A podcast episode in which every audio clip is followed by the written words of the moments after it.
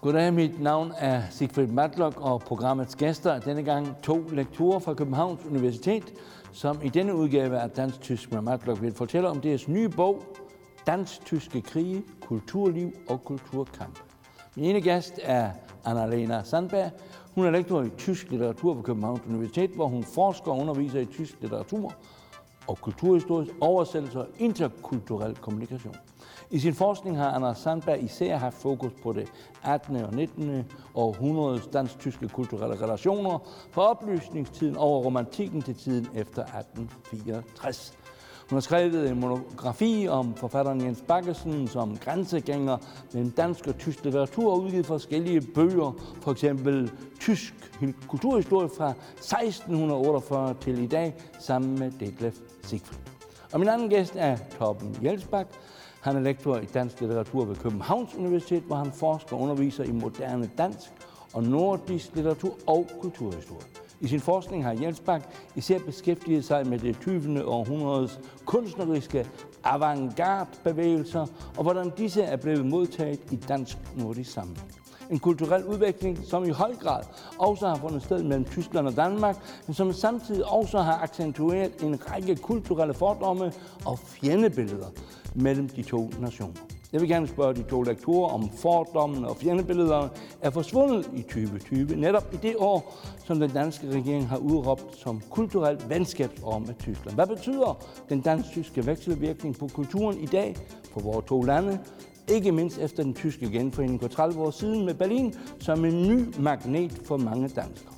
I dag er USA på mange områder blevet dominerende herhjemme især medialt hos den unge generation, som ikke har noget kendskab til naboen og til den tysk-danske historie på godt og ondt. Med andre ord, kan vi i 2020 tale om et venskab, eller er det forkert, når man siger, at det dansk-tyske forhold i de sidste 150 år aldrig har været bedre end i dag?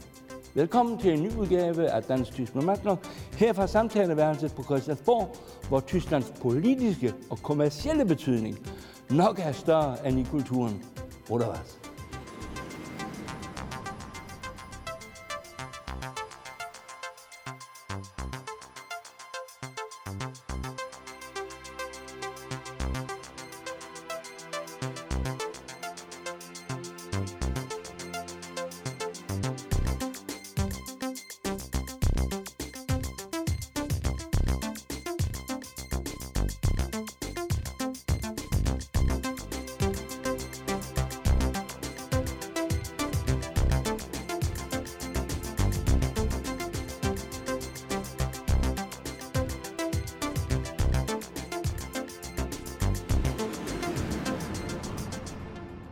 Anders Sandberg og Torben Jelsberg, jeg vil gerne konfrontere med et citat fra en for mig værdsat kollega, desværre afdød, J.B. Holmgaard fra Politikken.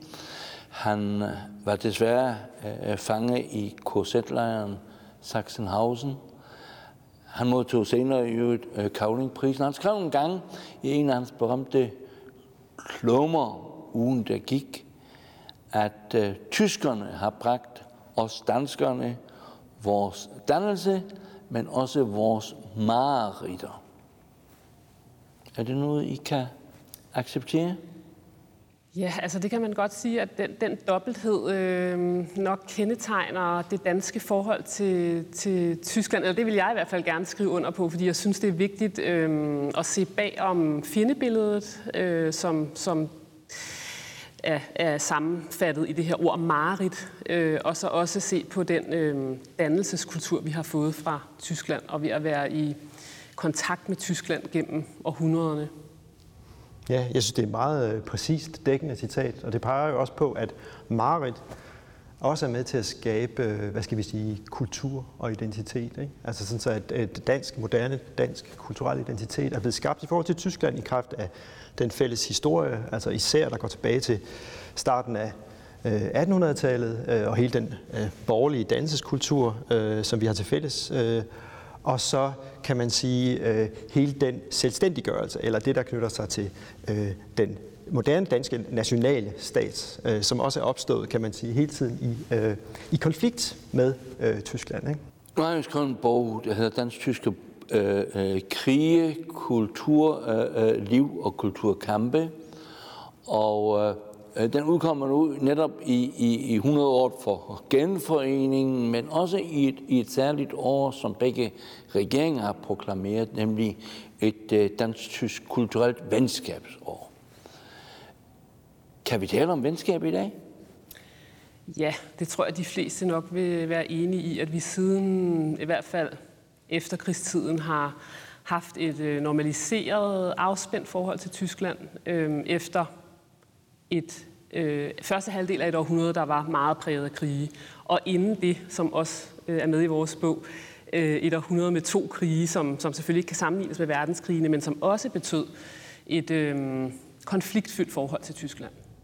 Ja. Hvad siger du, Torben? Ja, og man kan sige netop, at sådan noget med at skabe, finde ud af, hvem man er, altså som et folk, er jo sådan en proces, som vi analyserer i den her bog, og som altid handler om en eller anden form for afgrænsning fra noget andet, kan man sige. Og der har I, kan man sige, i stor del af den her periode, vi taler om nu, øh, altså perioden fra de øh, slesvigske krige og øh, op til efterkrigstiden, så kan man sige, at der har Tyskland været den størrelse, man definerede sig i forhold til, når man skulle tale om dansk identitet. Den status tror jeg ikke længere øh, tysk, Tyskland og tysk kultur har i dag. Der kigger man på andre øh, modbilleder, øh, når man skal definere sig øh, som dansk. Og det er også et, måske et udtryk for, at forholdet mellem Danmark og Tyskland er blevet normaliseret. Mm. Så altså, Tyskland og tysk kultur er ikke et øh, modbillede for, altså, for, når man skal definere sig selv som dansker, eller når man skal definere, hvad danske kulturelle øh, værdier er for nogen. I taler i bogen om en stadigvæk om en mental konfliktzone. Er det det, som du lige var inde på, Tom? Ja, altså der vil jeg nok så sige, at den mentale konfliktzone er så blevet, kan vi måske sige, er godt og grundigt øh, afblæst eller harmoniseret gennem de sidste øh, 20-30 år. Ikke? Altså hvor det her forhold til Tyskland ikke længere er, kan man sige, problematisk for moderne dansk kulturel identitet, øh, vil jeg mene. Ikke? Så i dag vil jeg mene, der er det jo nogle andre øh, kan man sige, øh, modbilleder, man kigger på. Når man skal definere dansk kultur, så er det pludselig sådan noget med, at man skal definere sig selv i forhold til et, en muslimsk øh, minoritet i Danmark. Ikke? Og det, det er der, man, der foregår en forhandling af, hvad det vil sige at være dansk. Men den er ikke længere noget, der ligesom er i spil i forhold til Tyskland. Så jeg vil sige, konfliktzonen er i høj grad er flyttet. Sige, er flyttet, kan man øh, i høj grad sige. Ikke? sådan så at, at, at, at Annas udtryk øh, med en normalisering er måske et meget godt udtryk. Vi lever ikke længere i en konfliktzone, når vi taler det dansk-tyske forhold. Øh. Det er rigtigt, og jeg tror, at der er nogen, der måske også vil synes, at der at det er blevet lidt kedeligt, altså vores forhold til Tyskland, fordi der ikke er den her øh, spænding mere, og den der afgrænsning, og det ikke er så grundlæggende vigtigt for danskere at afgrænse sig i forhold til tyskere, men jeg synes alligevel, at her måske i de senere 10 år er der sket en, øh, eller kan man se en ny interesse for at rejse til Tyskland, ikke kun til Berlin, men også til andre tyske byer, og øhm, en stor interesse især måske for tysk film og tv-serier. Øh, også hos unge mennesker. Men det er selvfølgelig ikke på samme sådan grundlæggende måde, måske, som, som, som det var i forbindelse med de her krige, øhm, og de fine billeder, man havde der øh, med, hvad Tyskland var. Fordi vi netop, som Torben siger, befinder os i en globaliseret verden, hvor det er nogle andre øh, kulturkonflikter, vi skal prøve at forstå dansk identitet i forhold til.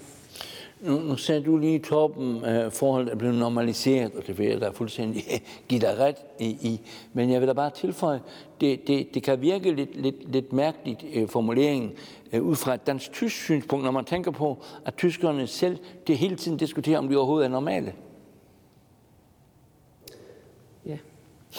Altså det er nemlig også noget af det, jeg synes, danskerne kan lære noget af, fordi den der stadige selvreflektion, der er i Tyskland over, Hvordan omgås vi med fortiden? Øh, hvordan er vores demokrati? Øh, kunne vores offentlige debat øh, være anderledes? Øh, og, og man kan sige, måske forsinket i forhold til Danmark, har Tyskland jo også fået, fået nogle problemer med, øh, med øh, højre, en ny form for højre radikalisme og populisme. Og, og, og, der, og der foregår sådan en meget, synes jeg, nuanceret diskussion i Tyskland. Øhm, og den har danskerne måske ikke helt i samme grad. Altså jeg synes måske lidt hurtigere, at vi stiller os tilfredse med nogle, ja, med nogle sådan, mm, ikke så dybtegående diskussioner, og ikke den der selvreflektion med, at vi egentlig øh, er vi egentlig normale? Altså, jeg tror, danskerne synes bare, at vi er normale. det, Ja. Øh, men, men når vi nu øh, øh, diskuterer det med, med øh, normalisering, øh, Øh, så er der jo trods alt en, en, en, et klart budskab i jeres bog, hvor I siger, at, at de onde ånder, der, der, der var der fra, fra, fra, fra dengang, de er der stadigvæk. Altså, hvor meget er de der stadigvæk? Selvom I siger, at det er normaliseret. Ja, ja hvad, hvad vil du... Altså, jeg, jeg, jeg, tror, jeg, jeg, jeg tror, man kan sige, at der er i hvert fald to store øh, årstal eller begivenheder, som hænger sammen med de her krige. Det er 1864, og så er det besættelsen. Og hvis man tager 1864, øh, som jeg måske ved lidt mere om end, end om besættelsestiden, så øh, kan man sige, at det er der, hvor øh, øh, altså Danmark bliver den øh, homogene småstat, som Danmark er i dag. Og, der, og går mod vest. Yes, vi går mod vest, og, og vi... Øh, og vi, og vi anlægger den her neutrale linje over tilpasningslinje over for Tyskland, sådan politisk. Øhm, og det er et stort traume, øhm, men samtidig kan man sige, eller der er også mange altså, øhm, politologer, der peger på, at det egentlig har været lykkeligt for Danmark, fordi vi blev så homogene og bedre kunne opbygge vores velfærdsstat. Og jeg vil også sige, at inden for kulturens område, øhm, bliver det her traume også meget produktivt. Altså det kan vi se hos forfattere som Herman Bang og Georg Brandes og Holger Drachmann og andre, som også tager det her op som en udfordring og faktisk rejser til Tyskland og til Berlin og undersøger, hvad er det så, den her store nabostat øhm, er i forhold til øh, os. Kan vi også lære noget af det? Altså at, hvor, hvor, hvor det der nederlag også bliver vendt til en eller anden ny... Øhm, nysgerrighed. Ja, en nysgerrighed og en kulturel energi. Ja og så, og så, men så kommer men, men den bliver jo så slået i stykker af, af, af det forfærdelige, der sker mellem 33 og 45. Ja.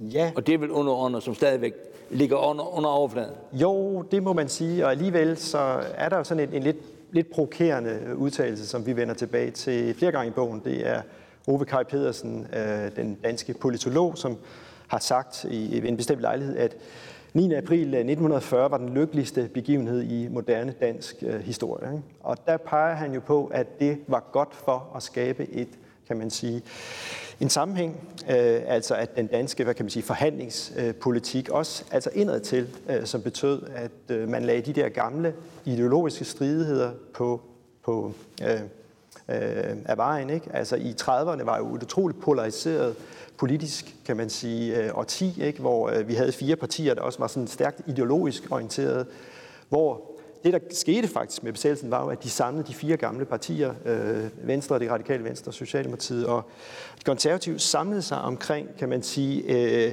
et samarbejdende demokrati, kan man sige, ikke? et forhandlingsdemokrati, ikke? og lagde de der ideologier lidt til side. Ikke? Så i den forstand, så kan man jo godt sige, at det er jo det, Ove Kaj Pedersen peger på, at det faktisk var en forudsætning for, øh, velfærdsstaten, at man samledes omkring et politisk øh, projekt, og vi fik en mindre ideologisk måde at tænke politik på, og en mere øh, forhandlings, øh, øh, pragmatisk måde at tænke politik det, på. Det er jo sjovt, øh, øh, Torben, når du nævner et nederlag som udgangspunkt for, for, for Danmarks øh, åndelige udvikling, også som velfærdsstat og, og, og demokrati. Man kan jo også nævne i virkeligheden også påskekrisen som, som, som fødselstime til, til det moderne Danmark. Øh, det jeg bare ville, ville sige, hvor der er jo også en forskel mellem Danmark og Tyskland, det er, øh, danskerne har været utroligt dygtige til, og jeg siger det slet ikke øh, negativt, øh, øh til at forvandle deres nederlag til sejre mens de tyske nederlag, og heldigvis var det nederlag, jo stadigvæk saftsus med piner dem hver eneste dag. Og det gør jo vel også, at, at, at man også i Danmark jo også ser, hvad er det egentlig Tyskland byder ind med i dag. Fordi de jo hele tiden er beskæftiget, lidt overdrevet, men, men meget beskæftiget hele tiden med fortiden. Mm. Det er rigtigt, og der, der Ja, altså den der danske... Øh, øh, det der danske motto, hvad udad tabe, skal indad vindes. Altså, det er jo, det er jo, ja, og det er jo, man kan sige, det er jo på en eller anden måde en overlevelsesstrategi, som også øh, nogle gange kan kippe over i noget selvtilfreds, ikke? Altså fordi vi, vi har det der, om vi er også så små, så derfor har vi lov til at øh, gøre sådan og sådan, ikke? Altså hvor Tyskland jo er øh, et, et stort land, og, og, og, og, de har, og de har en, en, endnu større. De er blevet endnu større, de har en problematisk historie, og derfor bliver de nødt til at være at reflektere over, øhm, ja, altså reflektere over deres handlinger og deres fortid. Men jeg synes nu også, man kan sige, at i, i, i tilknytning til det, vi lige diskuterede før med, hvad Tyskland betyder for Danmark i dag, så tror jeg altså også, at øhm, mange danskere sætter lighedstegn mellem Tyskland og EU, og alt det Tyskland gør i forbindelse med flygtningekrisen og, øh, og nu med coronakrisen, sundhedskrisen, altså det tror jeg egentlig også, øh, ja, det, det har danskerne respekt for. Altså det, det er også en, øh, noget, der har en øh, afsmittende øh, virkning på Tysklands billedet, fordi at, det er, altså, at Tyskland går foran og viser vejen og tager imod flygtninge og er konstruktivt med til at løse problemerne i Europa, hvor danskerne nogle gange, altså i hvert fald i dansk politik, så trækker man sig sådan tilbage med forbehold osv. Ikke? Jeg vil også mene, det er, at når man taler om, hvad det er, der, hvad kan man sige, hvad man definerer sig selv i forhold til, når man taler kulturel, moderne kulturel identitet, så var der et, lidt i, øh, i forlængelse af Mohammed-krisen, og i den her, kan man sige, øh, efter årtusindskiftet, hvor ytringsfrihed pludselig er blevet et af virkelig, altså en dansk national, øh, vi er verdensmestre i ytringsfrihed, og vi definerer os tit i forhold til, i, i forhold til Sverige, og siger, at i Sverige, der ser det helt anderledes ud. Altså der, er faktisk, der har man genoptaget en gammel sådan model, hvor man afgrænser sig fra Sverige og siger, at det, der er ikke frihed i Sverige, og øh, i Danmark har vi ytringsfrihed. Men der vil jeg mene, den der form for negativ afgrænsning, øh, i forhold til Sverige eller Sweden-bashing, den ser man altså ikke i forhold til tysk kultur i Danmark. Jeg synes, det er meget sjældent, at man stod på den i den politiske diskussion, eller i den kulturelle diskussion, sådan en, en modvilje mod øh, tysk kultur. Jeg kan, næsten ikke, jeg kan næsten ikke komme på et eksempel. Altså i, i begyndelsen af det 20. århundrede var, var, var medierne jo fyldt med anti-tyske øh, udsagn. Ikke? Og efter krigen, øh, altså 2. verdenskrig, øh, kan, kan man også støde på den. Ikke? Men jeg vil mene, inden for de sidste 20-30 år, at de der Altså den der antityske automatholdning er næsten ja. forsvundet ud af, af ja. kulturdebatten. Altså, og måske kan man sige, at den der arvefjende, som var Tyskland, måske er blevet Sverige i stedet for, selvom der selvfølgelig også er en meget stærk skandinavisme, og har været det også i, histori- i historien, så, så er det rigtigt lige aktuelt med det der svenske fjendebillede. Jeg, jeg vil godt øh, tilføje, at jeg synes, der var et, et, et, et, et ord, øh, som, som for mig i hvert fald betød meget, især dansk-tyske forhold, har flyttet sig kulturelt og politisk, og det er Europa. Øh, øh, fordi hvis vi øh, kigger på, på øh, øh holdningen i Danmark øh, indtil øh, øh afstemningen i 72, også mange år, i hvert fald en hel del år øh, senere, øh, så var det at være imod EF. Øh, det var jo at være imod Tyskland. Øh, øh det har jo forandret sig øh, ganske dramatisk. Og jeg bare nævne en lille ting, altså nu skal vi også tale lidt om, om kultur. Men, men det der jo, efter min mening, har, har, har gjort, at danskerne ikke mere føler den afhængighed til Tyskland, er jo også på en måde, at uh, Bundesbank uh, slet ikke mere har den rolle, som den tidligere havde. Altså man sagde jo i sin tid, Nationalbankdirektøren Hans Gård, skyndte sig hen til en telefonboks. Det er den danske uafhængighed øh, øh for ligesom at, at, at følge øh, efter, hvad, hvad de har besluttet af, af rentehop eller sådan noget. Øh, det er jo væk, fordi man nu har en europæisk løsning, som heller ikke er det, som danskerne er mest begejstrede for, det man stadigvæk er imod oven. Men, men det har jo, Europa har jo virkelig ændret terms of trade, kan man sige. Ja, og det, og det er selvfølgelig altså det økonomiske forhold betinger jo også til en vis grad, det viser vi også i nogle af bogens øh, kapitler, altså har betinget kulturen. Det kan man for eksempel se på dansk filmindustri, som var meget succesfuld under 1. verdenskrig, og det var faktisk ved at, altså ved at øh, tage det tyske marked. Så der, har, der, har, altså der er lige nogle, hvad skal man sige, nogle øh, gråzoner måske, kan man sige, mellem, mellem økonomi og kultur, som, som, øh, som gør sig gældende, og og et andet eksempel kunne også være, være selve indkøbet af kunst under 1. verdenskrig, som, hvor, hvor, hvor pengene jo også spiller en rolle simpelthen for, hvad er det for en kultur, vi har i Danmark. Mm. Anna, hvad, hvad, hvad byder øh, dansk kultur i dag øh, øh, set med tyske øjne omvendt? Øh, øh, hvor er den tyske kultur i bredeste forstand ja. i Danmark? Altså, det er et godt spørgsmål. Jeg ved... Hmm hvad skal man sige, tv-mediet og i det hele taget den visuelle kultur spiller en stor rolle, og, og mange tyskere har set de her skandinaviske krimiserier. Øh, det gælder tyskerne. Det gælder tyskerne, det gælder egentlig også britterne. Altså, der er egentlig mange, altså, som... Olsen er jo et eksempel på, hvor, hvor begejstret øh, tyskerne er, hvor, ja. hvor, hvor dygtige danskerne kan myrde næsten sagt ja. alle mulige mennesker. Ja. Ja. Men jeg ved ikke ja. rigtigt, om det er så meget mere mangfoldigt end det. Altså, om man sådan rigtig bider mærke. Så er der noget arkitektur måske også, ja. som man kender i Tyskland. Ja, ja bestemt. Altså, ja. Ja. Ja. Men hvad så omvendt? Omvendt, ja.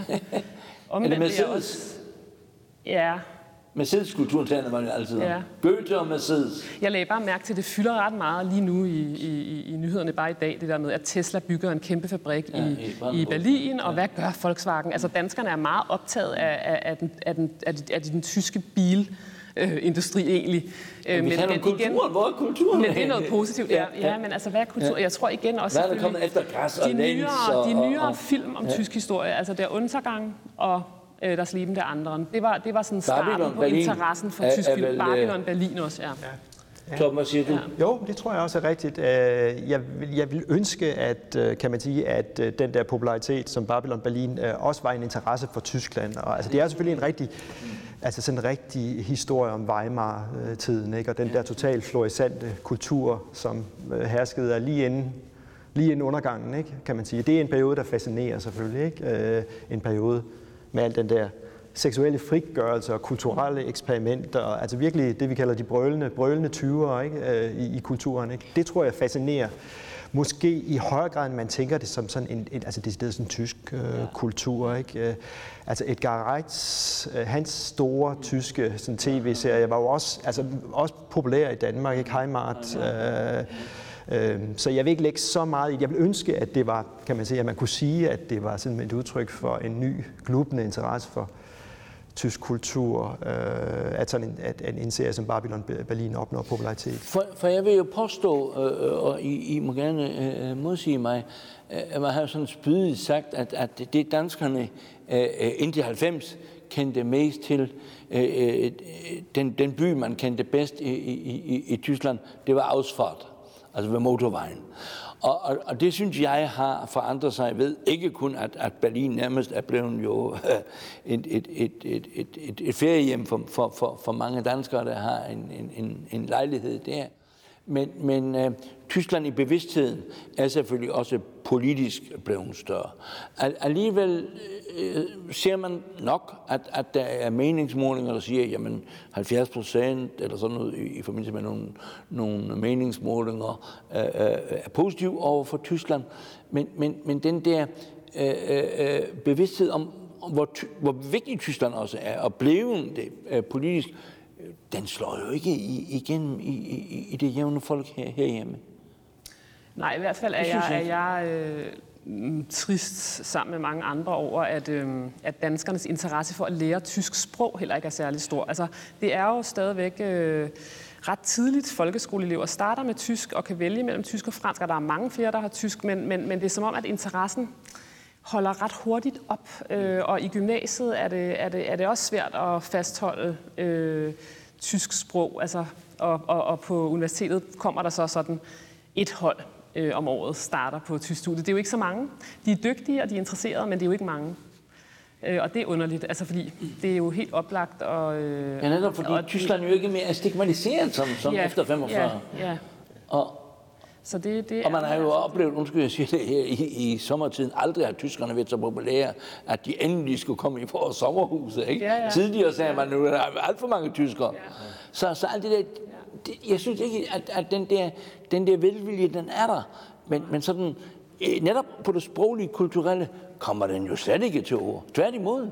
Altså, Per Ørgaard har jo engang sagt, og jeg synes jo, han har fuldstændig ret, jamen, vi, vi skal jo ikke lære, lære uh, tysk for tyskernes skyld. Vi skal lære det for vores egen skyld. Det, det savner jeg jo, at, at, også en erkendelse af, at man stadigvæk bør bruge tysk.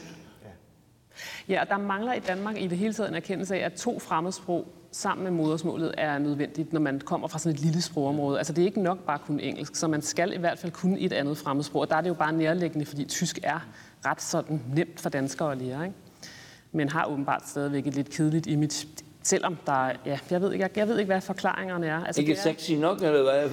Det, jeg ved ikke, om det er engelsk totale dominans. Ikke? Altså, de er jo også virkelig dygtige til engelsk, allerede små børn. Ikke? Så de, det gør jo også, at, at unge mennesker slet ikke får den der tilgang til Tyskland mere, som den tidligere generation. Selv jeres generation havde en anden tilgang til Tyskland, end de helt unge i dag. Ja, det tror jeg er rigtigt. Og jeg tror måske heller ikke, den der sådan lidt hvad kan man kalde det, den der lidt kitschede interesse for tysk øh, kultur. Ikke? Altså, øh, Nationalmuseet lavede en stor udstilling, ikke? hvor man brugte riddersport øh, øh, som Men som, som var engelsk øh, bygget op efter, bygget. efter tysk-engelsk ja, ja, model. Ja, men Ikke engang en dansk-tysk model kom der. Det var lidt mærkeligt. Ja. Ja.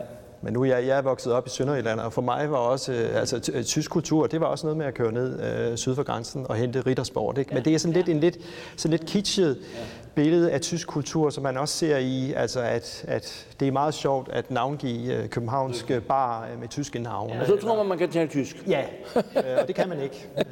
Der skal noget mere til. Der kan man sige, at den der fælles altså dannelseskultur i 1800-tallet, den, havde, den hvilede jo på en langt stærkere, hvad kan man sige, sådan øh, udveksling og sprog, øh, sprogkundskab. Men der, der, vil jeg jo sige, når du taler med det 1800, der, der, der måde var jo over, at jeg, altså meget flytter sig jo, øh, også i historieskrivning. Tidligere var den helt unge, øh, onde i, i det danske øh, tyske, det var Bismarck, ikke? Og, og nu var der jo en stor øh, serie omkring øh, genforening Sønderjylland, og, og nu fandt man ikke på, på Bismarck mere, nu havde man hertugen af, af, af Augustenborg. Og, og det interessante er jo, det ved du jo meget mere om, at, at Augustenborgerne var et, kulturs, et europæisk kulturcentrum. Bakkesen, Schiller, Øh, øh, øh, de sørgede sammen med Schimmelmann, ministeren, sørgede man for, at Schiller overhovedet kunne overleve. Han fik 1000 daler i, i, i tre år og sagde, nu skal jeg nok yde min indsats for menneskeheden. En af de største tyske øh, digter, Augustborgerne, blev nærmest nedgjort som, som den største øh, øh, danske fjende. Altså, øh, ja. nå, koordinatsystemet er ikke, er ikke med, hvad der har været. Nej, det er rigtigt. Og, der, og, det, og det er jo man kan sige, faktisk, altså, faktisk fra 1750 ja. helt frem til efter 1864, der var, der var dansk og tysk kultur meget tæt forbundne, altså, og, og udvekslingen foregik meget ubesværet, og man orienterede sig jo på en helt anden måde efter tysk kultur i Danmark, og der var en, ja, der var sådan en bi, bikulturel og tosproget øhm, Ja, Tænk bare på H.C. Andersen. Og H.C. Andersen. Han sagde, når han kom ja, til Weimar, ja. så blomstrede hans ja. hjerte. Ikke? Altså, det er jo... Øh så det, det øh, og, og, og en sådan, altså ikke for at sammenligne det, øh, øh, men en sådan vekselvirkning har vi jo ikke. Altså, jeg, jeg kan ikke se i den, i den danske kulturelle debat øh, noget, noget, noget, og jeg mener det bredere øh, kulturkunst, øh, en, en, en, en, et ganske væsentligt tysk bidrag. Det kan, det kan jeg ikke Nej. se. Altså, jeg ved ikke. Altså, nu kommer der for eksempel en stor udstilling om Nolde på Statens Museum og sådan Altså, jeg tror, der er... Altså, men, der er, er jo undskyld, løbende der, interesse. Jeg men altså, jeg vil, gerne, jeg vil gerne slutte med noget positivt. Ja, det skal du også, men, men så må du ikke komme med Nolde. Fordi det er, undskyld, men, men, men det er jo helt grotesk. I Danmark jubler man over Nolde, viser nye billeder af Nolde, viser udstillinger. Og i Tyskland har fru Merkel fjernet sit billede fra Bundeskanzleramt. Altså, hvad er det, vi snakker om? Undskyld. Ja.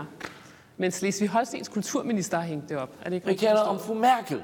Altså, som jo i øvrigt er, er, er en, en kristallationsfigur øh, i Danmark, og som bliver betragtet som en repræsentant for Tyskland, som mange danskere, ikke alle, synes jeg på højrefløjen, men mange danskere i hvert fald er meget glad for. Og, og ikke mindst for, fordi hun jo også gør noget, ikke kun for Tyskland, ikke Tyskland først, men for Europa. Så, så altså det der med Nolde, øh, øh, jeg er selv en varm beundrer af, af Nolde, men, men jeg ved ikke på hvilken fod øh, jeg skal, jeg skal stå, når jeg skal tale om Nolde i dag. Det bliver spændende at se, hvordan de har kurateret den her udstilling, og hvordan de har bygget den op. Der kommer nok nogle forklaringer, tror jeg, i udstillingen af, af hele den der diskussion, ikke? og hvordan man skal forstå hans øh, kunst i den kontekst, den er opstået i osv. Men igen, altså jeg synes jo, at, at hvis, vi, hvis vi kigger på, på øh, øh, tyskernes syn øh, på Danmark, så er der selvfølgelig nogle, nogle tyskere, der er sure over, at der øh, øh foræres nogle kager, når der er en eller anden udlændingejubilæum i et ministerium, øh, eller når grænsen øh, bliver lukket. Øh, øh, det var jo interessant, at da man, da man øh, åbnede grænsen, der skrev Europas største avis, Bildzeitung, endelig wieder frei nach Dänemark. Ikke? Altså, øh, øh, der er stadigvæk, også nu i forbindelse med EU-politikken, øh, hvor Danmark jo tilhører et sparsom øh, øh, øh, øh firebande, bande, næsten sagt, stadigvæk er der en enorm sympati øh, for Danmark øh, i, i Tyskland.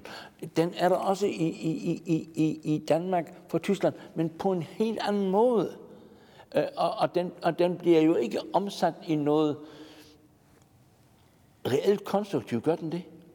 Det er nok svært at måle på den måde, altså, men, men stadigvæk vil jeg, altså, vi er jo som, som, som kulturanalytikere altid meget sådan, Øh, opmærksom på, når kultur alligevel har, altså den bløde kultur har en eller anden form for, hvad skal man sige, alligevel en eller anden bieffekt, altså på, på forholdet mellem nationerne. Og, altså man kan måske ikke sige direkte, at der er en politisk indflydelse, men alligevel tror jeg, at øhm, kulturen betyder mere end som så.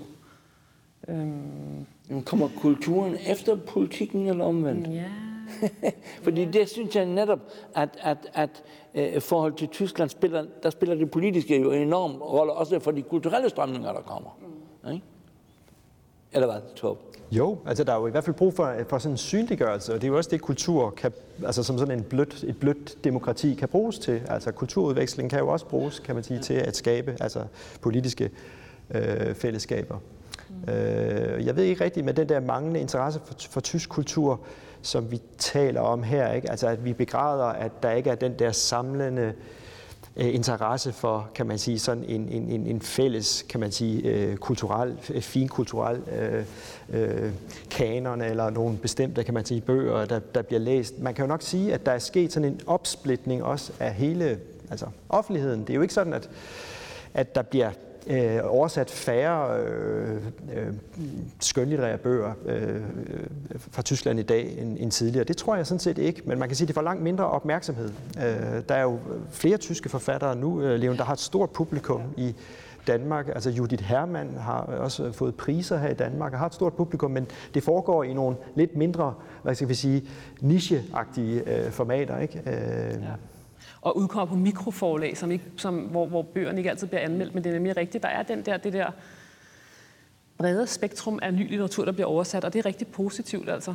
Øhm, og jeg synes også, altså man, et andet eksempel kunne være måske ny elektronisk musik, som, som, som også øhm, altså, er noget, øhm, måske mere yngre danskere interesserer sig for, som kommer fra Tyskland.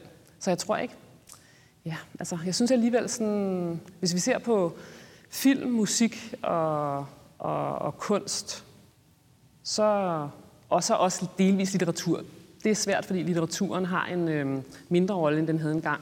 Men, men inden for de andre sådan, øh, genre og kunstarter, der er der stadigvæk en interesse for det tyske. Men måske hænger det sammen, tænker jeg på, med, med, øh, med globaliseringen, at man heller ikke forstår kultur så nationalt mere. Altså, måske tænker man ikke så meget på, om, om, om, et, om et teknoband er tysk, eller, om, eller fordi det, man forstår det inden for en genre, i stedet for inden for en nation eller en stat. Men der adskiller Danmark jo trods alt sig meget fra, fra Tyskland, fordi Danmark er jo øh, og lægger stor vægt på en kulturnation, øh, øh dansk sprog stadigvæk skal, skal fastholdes, øh, øh, øh sammenholdskraften. Øh, det er jo ikke noget tilsvarende i, i, i, i Tyskland, hvor man jo er bange for overhovedet at bruge begrebet nation. Heimat kan man lige sådan øh, acceptere. Øh, og så har man jo også delstater i Tyskland, som igen gør, at den kulturelle kraft selvfølgelig ikke er en central, central statskraft. Altså, øh, det er, det, det er nogle helt andre spilleregler, end man har kendt tidligere, og siger heldigvis. Men, men, men det gør selvfølgelig øh, øh problemstillingen i, i, i forhold mellem Danmark og Tyskland mere kompleks, det der, ikke? Jo. Jo, det er rigtigt. Der er nogle... Der er helt klart nogle forskelle. Altså det, du nævner, det er jo også meget interessant, det der med, hvordan man kan, kan man tale om øh, hjemstavn i Tyskland. Der er jo nogen, der netop prøver at tale om det på en ny måde, også at mm, mobilisere en eller anden glæde ved det tyske sprog, uden at ryge over i en nationalistisk kasse det for at lave en modvægt til, til de radikale kræfter. Ikke? Ah, nej, det kan man jo næsten ikke i Tyskland. Nej, altså, men altså, der er jo nogle hvis, hvis du, følger, du er jo tysk øh, øh, lektor, ikke? Hvis du ser øh, tysk tv, vil du jo ofte konstatere, at så snart der er nogen, der bare antyder de tanker, som du har, så er det fysisk skamme dig til højre. Ikke? Ja.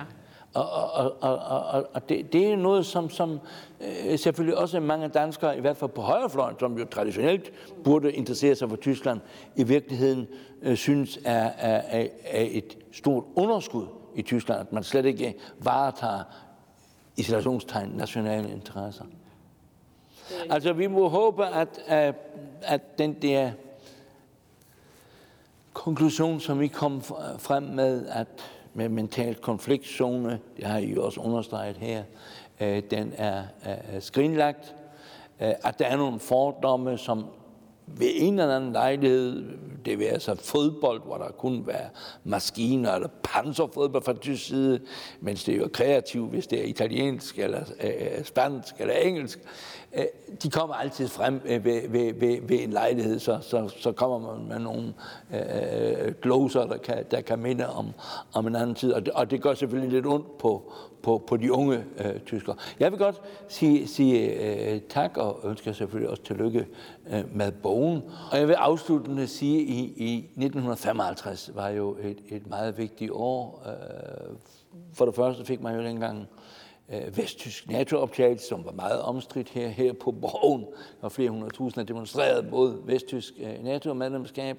Vi fik øh, som Jungtim øh, Bonn København-erklæringerne, som jo blev øh, mindretallenes grundlov, øh, og som jo har haft stor betydning for det dansk-tyske forhold. Og i den forbindelse, der var der jo en ceremoniel i, i Bonn, hvor øh, stats- og udenrigsminister H.C. Hansen var ned til underskrift hos Konrad Adenauer, og øh, der var statsbanket, og den tyske præsident Theodor Heuss øh, bød de danske gæster øh, velkommen. De danske gæster var målløs, øh, da Theodor Højs i en tale næsten talte et kvarter om E.P. Jacobsen, som han sagde var det store forbillede for Rilke og Stefan Zweig. Det var tider. Jamen, jeg synes, det viser meget godt, at tyskerne virkelig tager kultur alvorligt. Altså, det er ikke kun sådan en festtale sammenhæng, men, men de, de, de har, altså, politikerne har læst øh, deres litteratur. Det, det er en stor forskel på Tyskland og Danmark. Ja, og så er det jo også et vidnesbyrd om en, en, en, en epoke, hvor øh, der faktisk, kan man sige, hvor dansk litteratur faktisk øh, fik stor udbredelse i øh, udlandet. Altså I.P. Jacobsen var jo en del af en bølge af øh, øh moderne nordiske danske forfattere der fra slutningen af 1800-tallet, altså som blev Brandes, øh, Brandes øh, som Georg Brandes var med til at formidle, som øh, blev oversat i stor stil øh, til Tyskland, udkom på, tyske, på det tyske øh, marked, ikke? Øh, og var en del af en tysk øh, litterær kultur, som som, som du nævner, ikke? Altså var med til at inspirere Rilke og øh, Stefan Zweig og Thomas Mann og andre. Tak, Anna. Tak, Torben. Og jeg kan jo kun slutte med at sige det på tysk. Emma weiter. Emma weiter.